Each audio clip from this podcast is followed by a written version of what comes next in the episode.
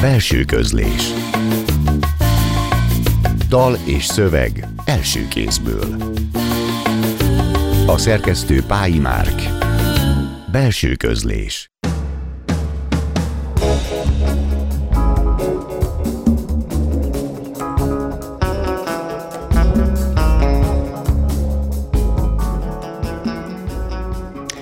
Írásai, prózai művei, legyen az bármelyik regénye, könyve, olyanok, mintha naplóbejegyzéseket olvasnék. Személyes történetek oldalra nézhetnék be. Főszereplői, nevezzük őket Hannának vagy Hangának, a gyerek és kamaszkor árnyait, szépségét hurcolják magukban, mely aztán erőteljesen kihat később életükre. Hogy mi miért történik, annak sokszor a mintákban való gyökeredzése is ott van és olyan sokszor szükség lenne a gyógyulásra. Hangok egy összefüggő élet hangjai, különböző tükrözésekből, más és más perspektívákból. Rubin Eszter íróval beszélgetünk, aki részben válogatta a zenéket, ma egyetlen egy szerzőnek, Lobonak a zenéit hallgatjuk, meg elhozott egy prózai szöveget, tartsanak velünk, én Marta Néva vagyok.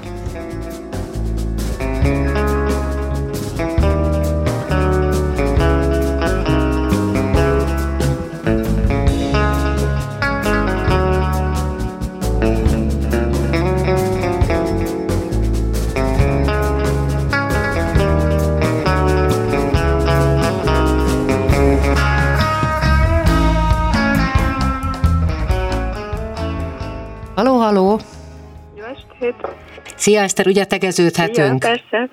Oké. Okay. Uh, azt gondoltam így olvasva részben az új regényedet, ami nem is olyan régen jelent meg, a Minek szenved, aki nem bírja, illetve a korábbi, akár az Árnyékertet, akár a Barheszt, akkor nagyon-nagyon sok a közös meccése ezeknek a te prózai műveidnek, tehát hogy vannak mindig benne van benne egy fiatal pár, hogy ott vannak a szerelmek, a válságok, a család, a betegség, ott van a zsidóság, a mit örököltünk a múltból, szóval hogy hogy van ez nálad, hogy ezt az egy történetet írod nagyon sok hangon, vagy hogy mi volt az indulás, amikor elkezdted a prózai műveidet írni?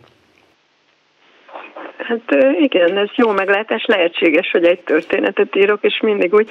A, a Barhez című regényem, ami az első szép irodalmi kötetem volt, az egy ilyen nagyon ösztönös szöveg, szinte egy egyetlen hosszú szabadvers, valami kicsit, mintha egy távirati stílusba íródna, és ezzel kapcsolatban voltak olyan visszajelzések, hogy ennek minden egyes fejezetét, vagy akár minden egyes mondatából egy egészen új kötetet kellene írnom, és lehetséges, hogy most ezt csinálom, egyfajta újabb és újabb spin-offokat írok hozzá. Mhm, hát erre mondtam azt, hogy az nagyon izgalmas, hogy mint hogyha egy ilyen napló bejegyzést, noteszlapok esnének, és abba kukkantana bele az ember így a szövegeken keresztül, de a fókusz mindig valahol a kamaszkor egy lánya, ami azt gondolom, hogy nagyon sokszor a saját a saját kamaszkorodat is behozza, a saját gyerekkorodat is.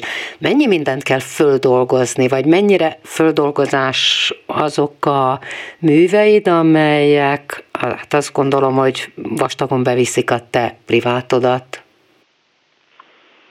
Hát Először is egyrészt én azt gondolom, hogy, hogy ez az új, aminek szenved, aki nem bírja című kötetem foglalkozik a kamaszkorral, az előzőeknél ezt egyáltalán nem gondolom. Hát de visszavisz tehát, hogy akár a... Hát sok emlékhez, uh-huh. mondjuk az árnyékkertnél végképp nem gondolom, ott ráadásul egy férfi a főszereplő, de ez a mostani új kötetem, ezt, ezt teljes mértékben a kamaszkorra fókuszál, és természetesen az írók mindig a valóságból merítenek, ha nem, akkor viszont nagyon jó dílerük van, de tehát, tehát azt gondolom, hogy, hogy ez, ez soha nem jelenti azt, hogy ez teljes mértékben úgy történt ugyanazokkal a szereplőkkel, hanem az érzelmek, a motiváció az mindig ott van a valóságban, és, és abból születik egy mű.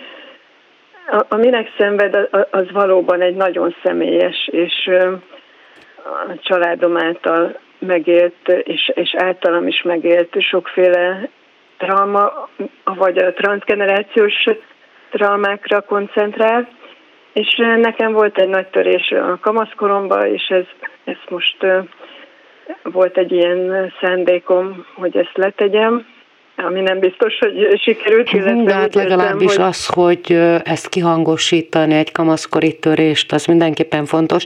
Azt mondtad, hogy az árnyékkertnek egy férfi a főszereplője, persze Gyuri a főszereplője, de azért mellette a feleség, akivel visszamegy az ember a megismerkedésig, és az mégiscsak azt gondolom, hogy a kamaszkorot 18 évesen, azért az billeg mindig, hogy, hogy egy férfin keresztül, de nagyon sok optikája van a szereplőidnek.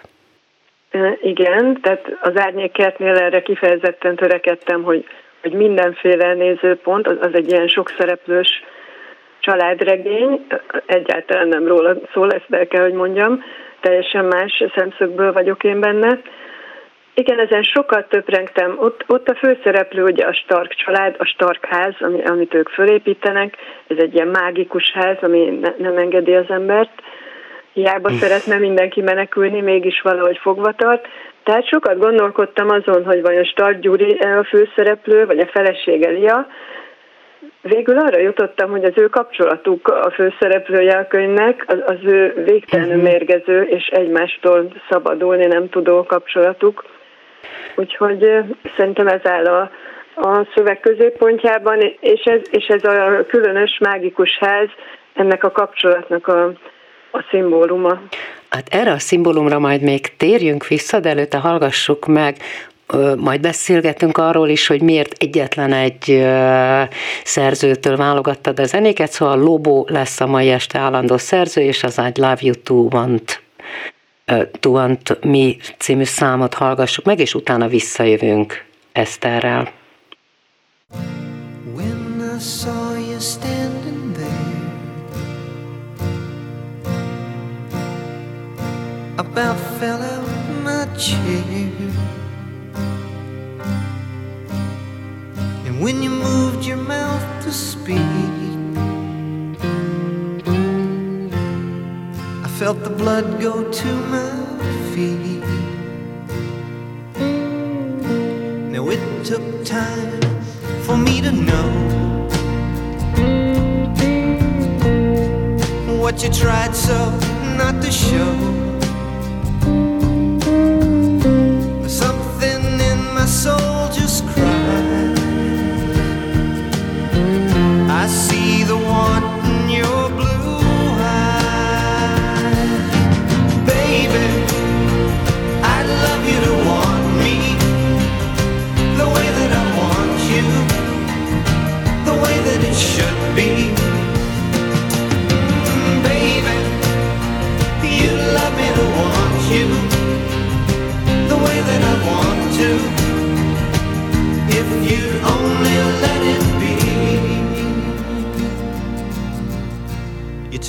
Yourself years ago you'd never let your feelings show. The obligation that you made for the title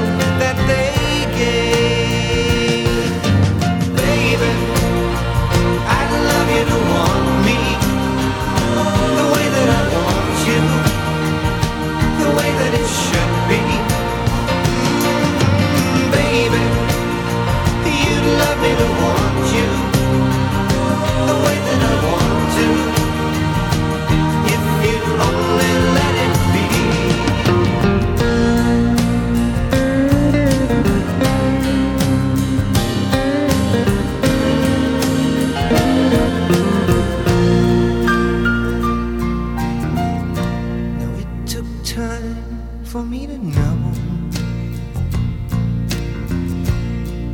what you tried so not to show.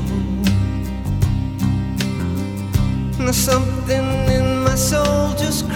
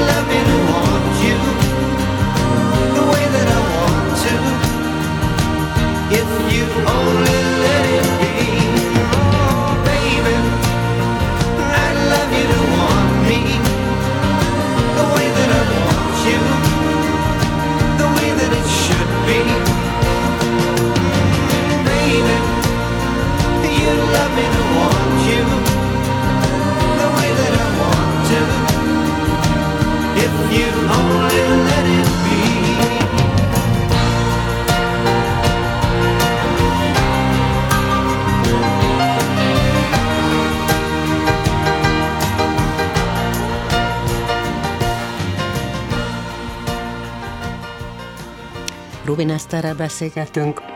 Tovább, és említetted a szimbolikus házat, amiben különben majd elindul a falon egy repedés egészen addig, ameddig ez a ház ö, a pusztulásnak nem indul, de van még egy nagyon szimbolikus méghozzá, nem csak ebben az árnyék ö, kertregényedben, hogy maga a menekülés, maga a kivonulás, akár a civilizációból, akár a kapcsolatból, ami Gyurinak mondjuk egy kanapé, a hanga tényleg egy saját számüzetésbe vonult, tehát hogy mit jelentenek ezek a menekülések, és mit jelent az a, az a nagyon intim, ahol az ember megtalálhatja maga, maga sajátját?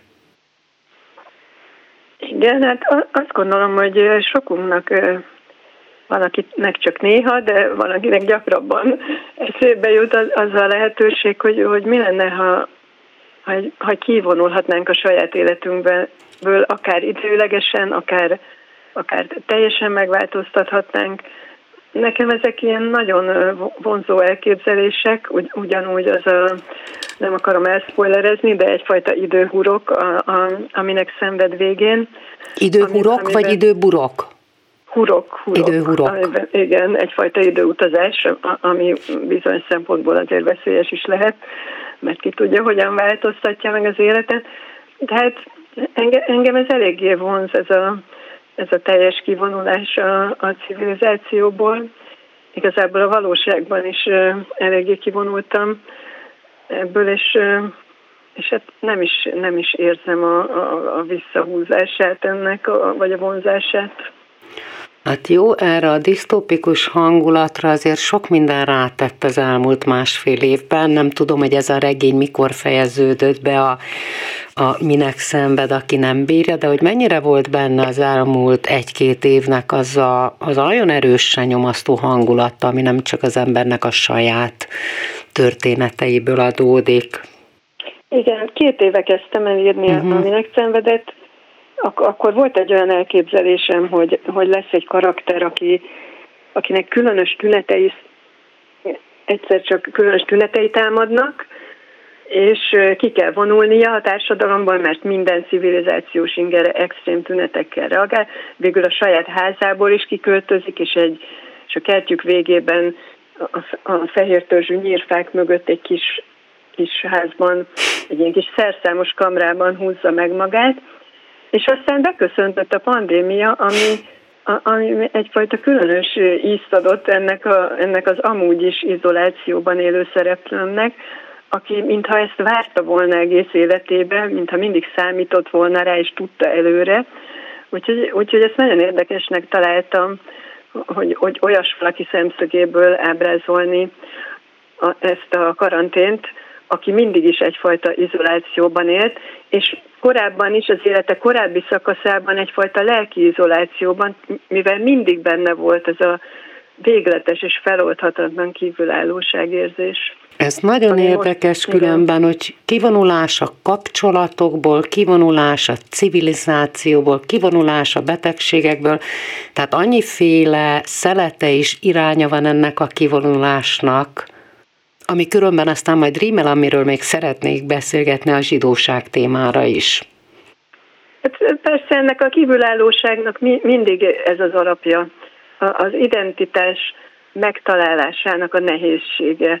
Ugye ha az ember egy, egy nagyon biztos identitással, egy erős önazonossággal rendelkezik, van, van egy megfelelő megtartó közössége, akkor, akkor nincs szüksége erre az állandó menekülésre, de mivel itt a szereplőim nagyon nehezen találnak magukra, a zsidó identitással mindig problémáik vannak, azt gondolom, hogy, hogy ezzel azért sokan voltunk, vagy vagyunk így, hogy nem ebben nőttünk fel.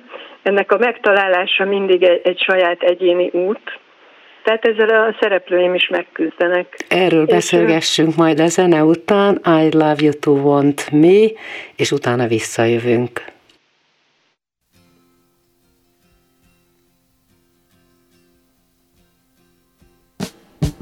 Once upon a boyhood time, the circus came to town.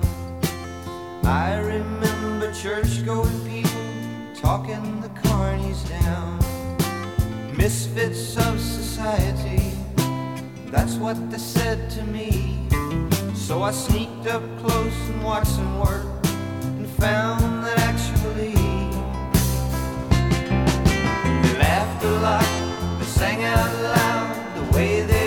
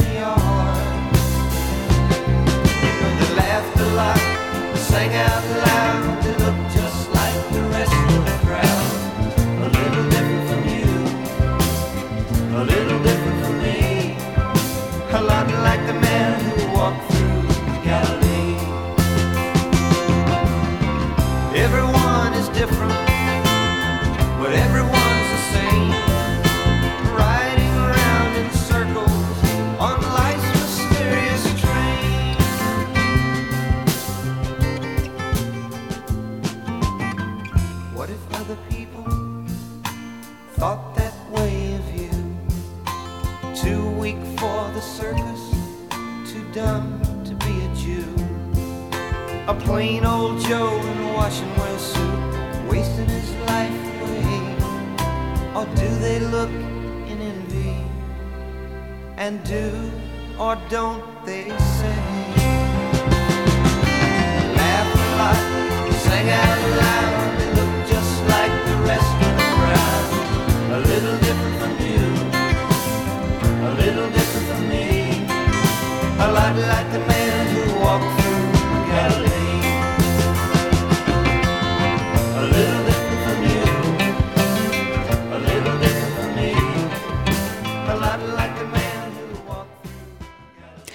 természetesen a száma Little Different volt, Rubin Eszterrel beszélgetünk tovább. Ö, ott van a műveidben egyfajta az elhallgatások, a tabuk, a titkok is meghatározzák, legyen az egy szerető, legyen az a ki a gyerek, vagy legyen az maga a zsidóság, mint téma, és akkor az volt az érzésem, hogy az árnyékkertben csak nagyon halványan jelenik meg az a zsidóság, hogy valakiről kiderül, hogy a családjának van egy zsidó vonala, és aztán, minthogyha ez egy nagyon fontos tényező lenne majd a minek szenvedniben, meg a korábbi ö, műveidben is. Tehát mennyire identitáskeresés, mennyire gyökérkeresés, mennyire vállalása a zsidóságnak, mennyire erős benned ennek a témának a, a fontossága? Én nagyon fontosnak látom. Uh-huh. Az első regényem, a Barhez, az egy kifejezetten uh-huh. Hát még a cím is erre utal. Regény, igen, egy olyan zsidó regény, ami az volt a szándékom, hogy, hogy ne a holokausztról szóljon, mert Magyarországon a kortárs zsidó regények igazából mind a, a soáról szólnak, ezért az én regényem a zsidó életről szól, a pozitív zsidó identitásról. Miközben persze ott van, bocsánat, a háttérben a nagyszülők, tehát, hogy azért a... Nyilván a, nem lehet kikerülni. Persze, a hang a nagyszülei ez, ez mégiscsak holokauszt túlélők. Igen, de ez, ez már a minek szenved, amiről beszélünk, tehát még a Barhezhez visszatérve, nyilván nem lehet teljes mértékben kikerülni, de az eltökélt szándékom volt, hogy, hogy ez a szó ne legyen leírva, és ne is erről a történésről szóljon a történet, hanem hogy hogyan lehet identifikálódni ezzel, hogy milyen pozitív tartalommal lehet ezt megtölteni, és meglepően sok visszajelzést is kaptam, illetve kérdéseket, ami arra vonatkozott, hogy segítsek, hogyan kell zsidónak lenni, vagy hogyan lehet zsidónak lenni. Az, az árnyékkedben ez... Ja, bocsánat. Ez, igen, ez, ez valóban csak egy periférikus szál, de azért ott is ott van, hogy a Stark Gyurinak ez a, ez a nagy e, elveszettsége az életben igazából, mint, mintha segítene rajta valamilyen szinten, amikor egy zsidó lányjal ismerkedik meg, amikor kimegy Izraelbe. Ezek mindig ilyen villanások az életében, amikor magára találhatna, de ugye az ő élete pont erről szól, hogy ő, hogy ő nem akar, vagy nem tud magára találni. Nem akar, ő, vagy nem tud, mert ez azért... Igen, hát ez egy kérdés mindig, hogy nem akar, vagy nem tud, de ő egy olyan fajta illúziót kerget, a, a, amit magának felfestett az égre, és, és annak igazából nincs tartalma. Úgyhogy talán azt mondanám inkább, hogy nem akar, mert, mert hiába nyomja az élet a, szeme elé azokat a dolgokat, amiket észre kellene vennie, ő, semmiképp nem akarja észrevenni, mindent alárendel annak, hogy megvalósítsa az álmot. És akkor van egy összekötés a barhesszel, hát ugye az a, a kalács, a péntekesti kalács, és hogy az étel mennyire fontos, vagy az ételek behozása, nem csak azért, mert írtál te magad is egy szakácskönyvet, hanem azért, mert a műveidben nagyon erőteljesen ott vannak azok a ízek, azok az illatok, azok a szagok, amelyek egy kordnak is lenyomatai, személyiségnek a lenyomatai is. Mennyire függ össze zsidóság és ízek összehozása, meg betegség, meg ízek összehozása? Tehát, hogy mennyire lehet összekapcsolni ezeket az amúgy messze eső metaforákat a te prózai műveidben? Nagyon, nekem, nekem nagyon fontos része az életemnek a gasztronómia, és ez, ezek természetszerűleg megjelennek a, a, a szép irodalmi szövegeimben is. E, e, ezek számomra nagyon fontos szimbólumokat hordoznak. A szereplőim a barhezben például nagyon sokat esznek, tálalnak, főznek, etetnek, táplálnak, felhalmoznak, spájzolnak. Az szív, szívét belefőzi a húslevesbe, a, belekeveri a vadraguba, a szerelmet belegyúrja a knédlibe, a, a, a befogadó fél pedig ezt megízleli, jól megrágja, lenyeli, és valahogyan megemészti. Úgyhogy ezek mindig egyfajta Hát valamifajta kompenzáció, a szorongások kompenzálása, a traumák feldolgozása, vagy egyszerűen őrületes gasztrománia és hedonizmus. Számomra ez, ez a, a szép irodalom és a gasztronómia találkozása egyfajta szinesztézia. Úgy, úgyhogy nekem, nekem ez, ez a gasztrokulturális örökség irodalmi interpretálása valahogyan összönösen is jön, és, és nagyon fontos szimbólumokat is hordoz. És visszatérve még az előző kérdésre, a, a, a minek szenvedben igazából azt a kérdést jártam körül, ott is nagyon sokféle módon jelenik meg a gasztronómia egy, egyébként. A, a, a, a, a zsidó gyökerek és a, egyfajta önkifejezés, ahol ez a lány, aki nem annyira tudja magát kifejezni verbálisan, valahogyan az érzelmeit a, ezáltal tudja kifejezni, a, a, ahogy főz a párjának, az is nagyon fontos, hogy kinek főz, az, az, az hogyan fogadja, és hát, hát az egész regény alapgondolata az, visszatérve a transgenerációs traumákra, hogy, hogy mi az oka annak, hogy a nyugati ember ilyen módon és ilyen erősen azonosul a traumáival, és ez, ez a fő identifikációs forrásunk. Hoztál nekünk egy prózai szöveget, azt megkérlek, hogy olvast föl, utána megint egy lobószám, és aztán megint találkozunk. Kiskutya szív megszakad. Igaza van a kormánynak. Tessék, igaza van a kormánynak abban, kezdett bele újra a férfi. Ezt az egyet kértem, vágott közbe a nő, hogy soha nem mond, hogy igaza van. De nem azt mondtam, felelte a férfi. Direkt nem mondtam ki a nevét, mert tudom, hogy azt nem szereted. Ez így is azt jelenti, hogy a tudod kinek van igaza, mondta a nő. Nem mondtam a tudod kit, védekezett a férfi. És már meg, hogy nincs igaza, jelentette ki a nő. Nem lehet igaza. Semmilyen körülmények között nincs igaza. Utálom ezt a korlátolt gondolkodást, közölte a férfi. Én meg utálom, hogy hiába kérlek meg valamire, felelte a nő. Nekem meg elegem van, rohadtul elegem, emelte fel a hangját a férfi, azzal hirtelen megfordult, és sietősen elindult az ellenkező irányba. Eddig lassan bandukoltak az erdő felé az óriási füves térségen. A kistermetű fekete kutya békésen bóklászott a közelükben. Néha előre szaladt, lázasan szaglászott valamit, vagy élvezettel hempergett a fűben. Aztán talált egy botot, és lobogó fülekkel boldogan szaladt vele a gazdáihoz, hogy jelentőség teljesen elhelyezze a lábuk előtt. amiből érteniük kell, hogy ő szolgálatkészen visszahozza, amennyiben szeretnék, jó messzire eldobni. Biztosak lehetnek benne, hogy ő megtalálja, és újra megismételhetik a mutatványt, ha már ennyire szeretnek botokat dobálni. Hűséges tekintetében némi sürgető árnyalatot vegyített, amikor felnézett a gazdájára, enyhe csodálkozást, hogy mi van már, miért nem dobod? Közben valami kellemetlen érzet úszott be szívtájékon, ami összenyomta a tüdejét, és egész kis teste megtelt a váratlanul rossz érzéssel, amely kiszorította a felhőtlen boldogságot. Hirtelen rohanni kezdett, maga sem tudta miért, a botjáról teljesen megfeledkezve vágtázott visszafelé, pedig még csak félúton jártak megszokott napi sétájukon. Azután észrevette a gazdit, a nagy darab, mély hangut, aki egyre távolodott, de utolérte, mert ügyes és gyors. Megtalálta és boldogan ugrándozott körülötte. Meg vagy, meg vagy! Egy pillanatra megnyugodott, aztán az előbbi kínzó szorongás lett rajta úrrá, megfordult és újra rohanni kezdett az erdő felé, ahol a másik gazdit sejtette, a kisebb és lágyabb hangut, akivel esténként összebújva olvasnak, miközben a hasát simogatja. Nem veszítheti szem elől. Ha valami történik vele, ki fog neki enni adni? A kis fekete kutyás száguldott a mezőn, lihegve érte be a nőt, aki jócskán eltávolodott már a helytől, ahol szétváltak. Gyere kiskutyám, nincs semmi baj, mi erre megyünk, ő meg arra, ne törődj vele, biztatta. De ő nem tudott nem törődni, iszkolt vissza, teljes pánikban szedte a lábait, majd kiugrott a szíve, és úgy érezte, mentem megszakad, ha nem tudja az embereit egy irányba terelni.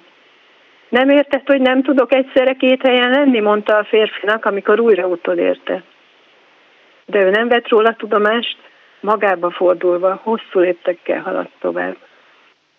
A kis fekete kutya az elviselhetetlenné váló feszültségtől megint rohanni kezdett, az arra sétáló emberek csak nézték, ahogy oda-vissza szágult, újra és újra átszelve a rétet, kilométereket futva, kétségbe esetten, lélek szakadva, egy pillanatra meg nem állva, a csak általa ismert cél felé.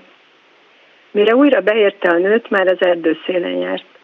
Leült a fűbe, és magához ölelte a kutyát, aki egy szusszanás nyírbőre elengedte magát, majd a fejében ismét hallotta a hívó szót, izmaiban megszólalt az ösztön, ne lankadj, rohanj, csinálj valamit, mert nélküled szétválnak, összedől a világod, ezt nem engedheted.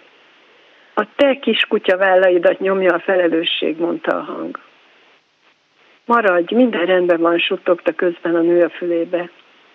Értsd meg, hogy nem maradhatok, felelte a végsőkig elkínzott kutya. A nő rácsatolta a púrászt, megvárta, míg alább hagy az eszeveszett lihegés, aztán együtt elindultak hazafelé. A férfi már otthon volt, amikor beléptek az ajtón, a kutya kitörő örömmel üdvözölte, az emberei azonban nem szóltak egymáshoz. A nő megmelegítette a húslevest a férfinak. Magának is szedett, de ő hidegen kanalazta a remegő aranyszín kocsonyát. Mielőtt leültek ebédelni, a kutyatájába is öntött egy meglehetős adagot. Jutott bele hús is, meg egy jókora cupák. Kutya hangosan szürcsölt, aztán elégedetten vonult ki a cupákjával a kertbe.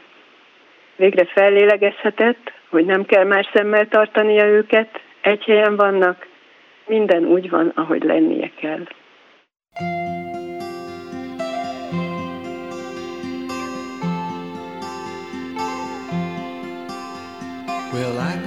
back to Atlanta a whole lot worse for the wear. I may have lost the world I loved, but at least I had been there. Lonesome, hurt, and worried, with not a lot to do. Driving down Stone Mountain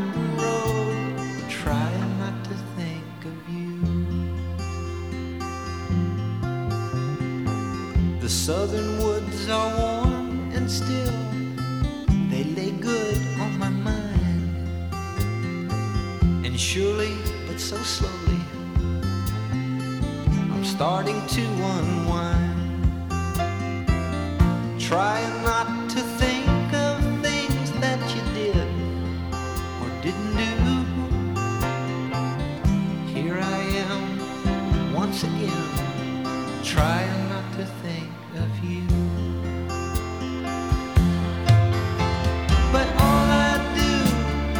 thing.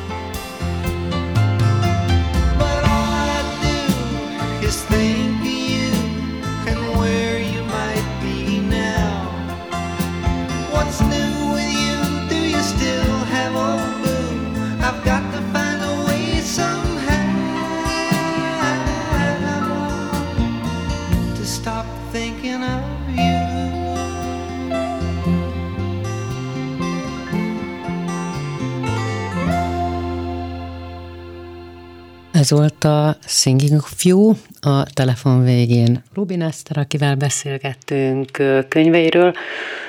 Azt gondolom, hogy annyira kitapintható egy bizonyos korhangulat, tehát gondolok arra, hogy nagyon erősen benne van így a 70-es, 80-as évektől sok-sok minden a te szövegeidben, a másik pedig az, hogy van egy ilyen elképesztően erős város térképe, tehát, hogy egyszer csak vizuálisan megjelenik mindaz, ami nem is tudom, a szereplőidnek fontos, neked fontos, mennyire határozza meg az a város, ami többnyire Budapest, de néha kimászunk ebből, a te egész létedet, a te mozgásteredet, a te gondolkodásodat, legyen ez gimnázium, legyen ez egy fontos presszó, legyenek ezek utcasarkok. Hát azt kell, hogy mondjam, hogy, hogy nekem igazából nem fontos, mert én már tíz éve kiköltöztem a városból, és egyáltalán nem vágyom vissza, ez életem legjobb döntése, és tulajdonképpen azt hiszem, hogy gyerekkorom óta szerettem volna elhagyni Budapestet, mert valahogy mindig sok volt. De persze ez, ez így nem teljesen igaz, mert nyilván régebben azért kielveztem ennek a lehetőségeit. Most jelenleg Nagykovácsiban élek, és ha lehet, soha nem teszem be a lábam a városba. A szereplőimnek e- ez valóban egy bizonyos emblematikus pontjai a városnak, nagyon fontos identitásképző erővel bírnak, vagy nagyon fontos emblematikus helyek, Ak- akár olyan módon, például ez a pipas ami persze a valóságban nem létezik, de az árnyékkertben egy, egy, egy, egy, egy nagyon fontos, és nagyon sok minden történik, ott sorsfordító történések. Tehát akár úgy, hogy, hogy ilyen értelemben fontos helyek, akár úgy, hogy ezek a, a gimnázium egyfajta traumahordozó, mint az apácai. Vagy az a- a- ötvös, amelyek egymással versenyben álltak. Aha. igen. Hát az apácai, a, most egyébként nagyon sok visszajelzést kaptam, hogy, hogy már nem olyan az apácai, ahogy én Hát írtam úgy indul volna, az a mondat, hogy a nagyon szigorú tömbje vagy épülete az apácainak. Hát igen, tehát- egy nagyon fenyegető tömbje, ez kétségtelen. Lehet, hogy most már nem így hat. Én ezt így éltem meg, és azt kell, hogy mondjam, hogy nagyon sok generáció élte így meg. Egyfajta intézményi abúzust, amit elszenvedtünk ott. És én ebből igazából ki is szálltam, és akkor, tehát, tehát én az a gyerek voltam, manapság már ez teljesen elfogadott, és szerencse, hogy hogy vannak alternatív iskolák, de én az a gyerek voltam, aki egyáltalán nem bírta az iskolát, legalábbis ezt a fajta poroszos és nagyon stresszes versenyistálót.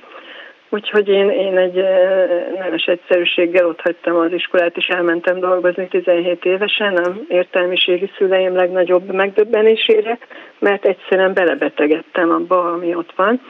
És bocsánat, a... két nagyon fontosat mondtál, egyszer a belebetegedés, hiszen a te műveidnek a főszereplői valamiben mindig belebetegednek, és ez a betegség metafora nagyon erős, és mondtad az abúzust, igaz, igaz hogy a iskolával kapcsolatban, de a mindenkinek, tehát a, minek szenved, aki nem bírjában, van egy nagyon fontos szelette az abúzós, a kamaszkori abúzós. Igen. És azt gondolom, hogy ez legalább annyira fontos lehetett kiírni, megírni, földolgozni, mint a zsidóság történetet. Tehát mennyire volt egyfajta coming out is? Hát ez abszolút az volt. Egy, egyébként azt gondolom, hogy csak a minek szenvedben betegednek meg a szereplőim, illetve a főszereplőm, vagy, vagy hát ott a családtagoknak sok, sokféle problémájuk van. Ez kifejezetten a traumafeldolgozásról szól, a szorongás hiába valóságának az ábrázolásáról, és én azt gondolom, hogy, hogy nem nagyon lehet úgy nőként, lányként felnőni, hogy az ember ne fusson bele ilyen hétköznapi abúzusokba, mert itt nem olyan komoly dolgokról van szó, de azért mégis, ha egymás után történnek ilyen dolgok az emberrel ebben a nagyon érzékeny korban, akkor azok nagyon komoly nyomot hagynak a... Na de ezek komoly dolgok, amikor egy orvos visszaél a hatalmával, visszaél a kamasz lány testével, tehát valószínűleg a, a mérték meghatározása vagy súlya az nem attól függ, hogy mennyire durva az abúzus, minden abúzus durva, és azt gondolom, hogy ez nagyon fontos, hogy az irodalmi művekben is megjelenik, mert egyfajta visszautasítás, egyfajta felkiáltójel, igen, azt gondolom, hogy itt nem nem erőszakról van szó, nem ilyen szempontból súlyos, hanem a kiszolgáltatottságnak ez a mértéke, hogy olyas valakik követik el ezt a lány ellen, akiknek ez soha nem volna szabad. Tehát olyan fajta határátlépés, ami szakmailag tilos, a pszichológus, a verbális abúzusa, az orvos, ahogy, ahogy orvosi vizsgálatnak átszázva próbál meg határokat átlépni, ami a 14 éves kamaszlány számára is világos, hogy, hogy ez egyáltalán nincs rendben, és tulajdonképpen erre nagyon rímel a, a gimnáziumnak a, a, az, a, az a fajta intézményi abúzus, úgyhogy hát ezeket fontos volt leírnom valóban. És ahogy mondtam, azt gondoltam, hogy, hogy sok mindent le fogok tenni, sok terhet ezzel, ennek a regénynek a megírásával, igazából elképesztően felkavart, amire egyáltalán nem számítottam.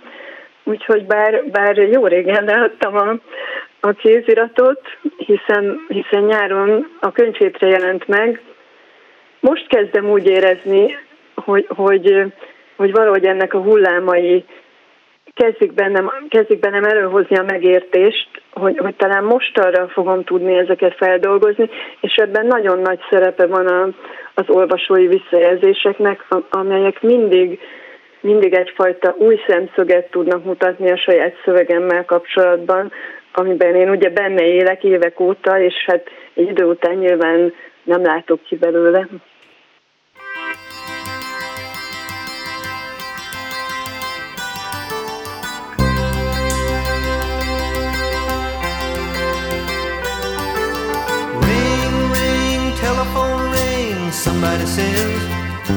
What you doing?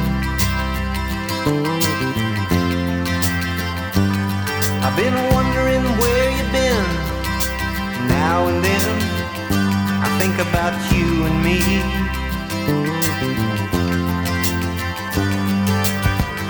There's no use fighting about things we can't recall.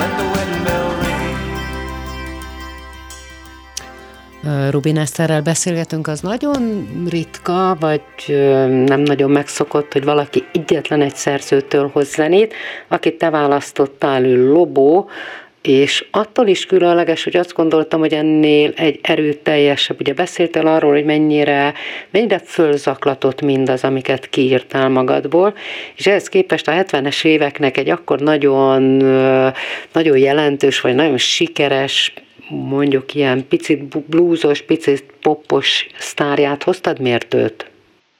Tehát, hogy hogyan hát rivelez? Lehet, hogy én vagy... félreértettem igazából, mert valamiért azt gondoltam, hogy egy, egy szerző Ja, mindenki hát azt hoz, amit akar, tehát igen, hogy ez teljesen... Igen, valamiért így, így képzeltem el.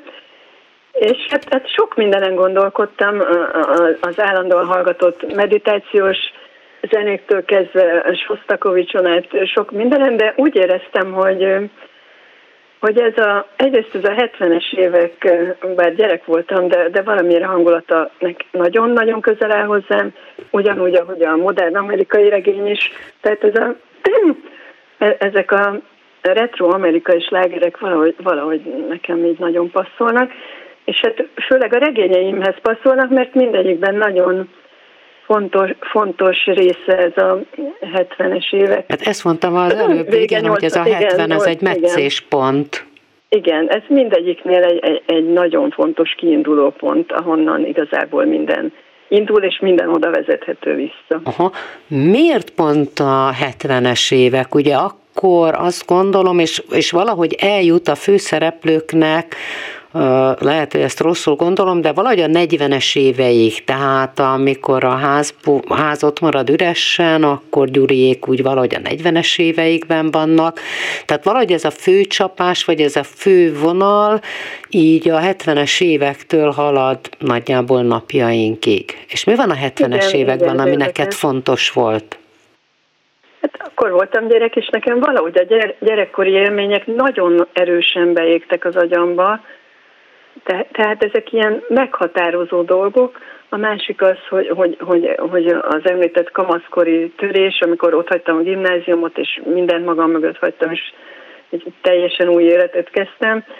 Addig, tehát el, előtte volt egy ilyen akkor biztonságosnak és magától értetődőnek érzett gyerekkorom, amikor a Deák téri általános iskolába jártam, és jó tanuló voltam, és minden úgy ment magától. Úgyhogy nekem az egy olyan biztonságos közeg, még, még ha visszagondolva minden olyan szürkének is tűnik, meg nem is annyira szépnek, de, de így nagyon beégett számomra a nagyszüleim lakása, minden egyes esemény.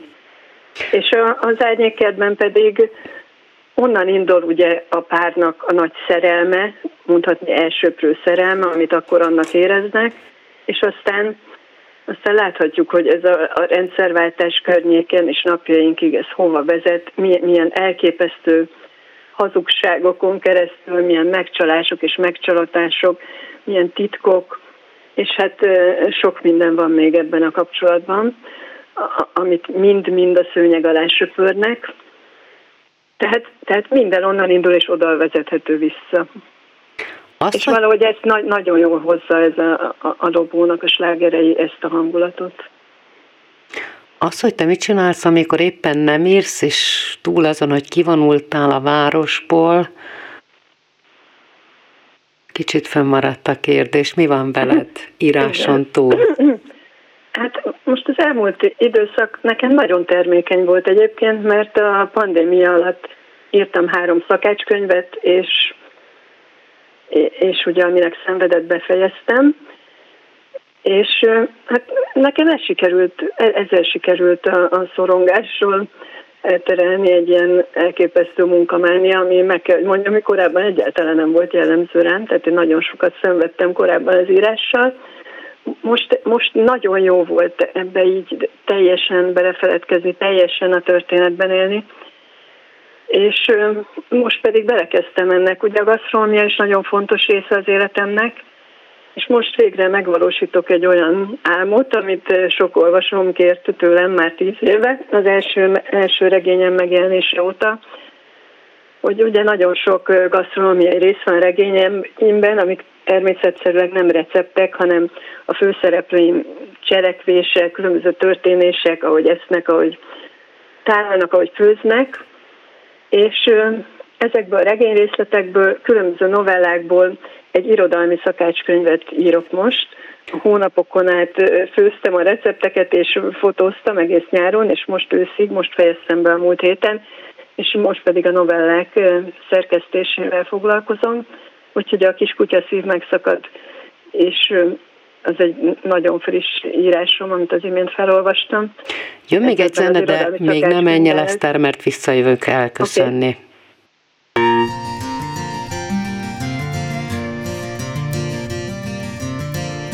I've known her since we both were kids.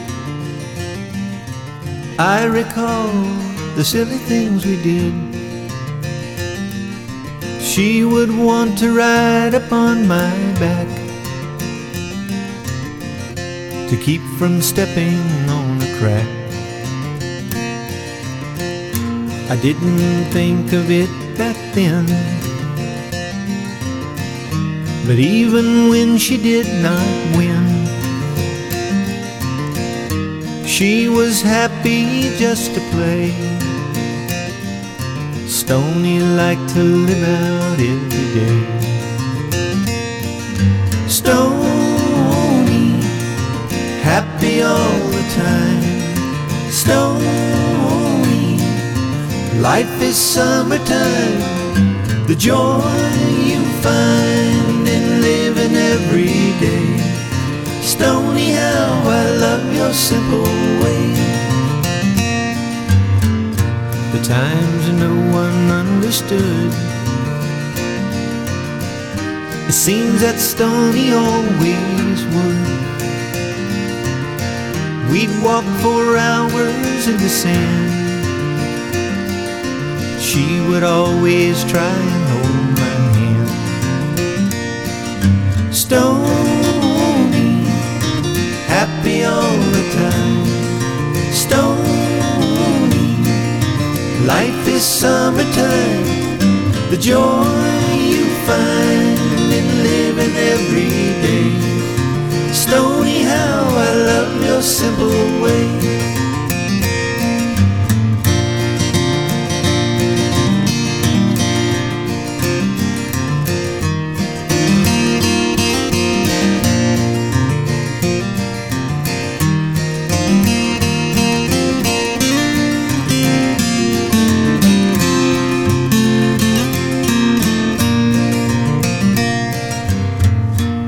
I don't recollect the time.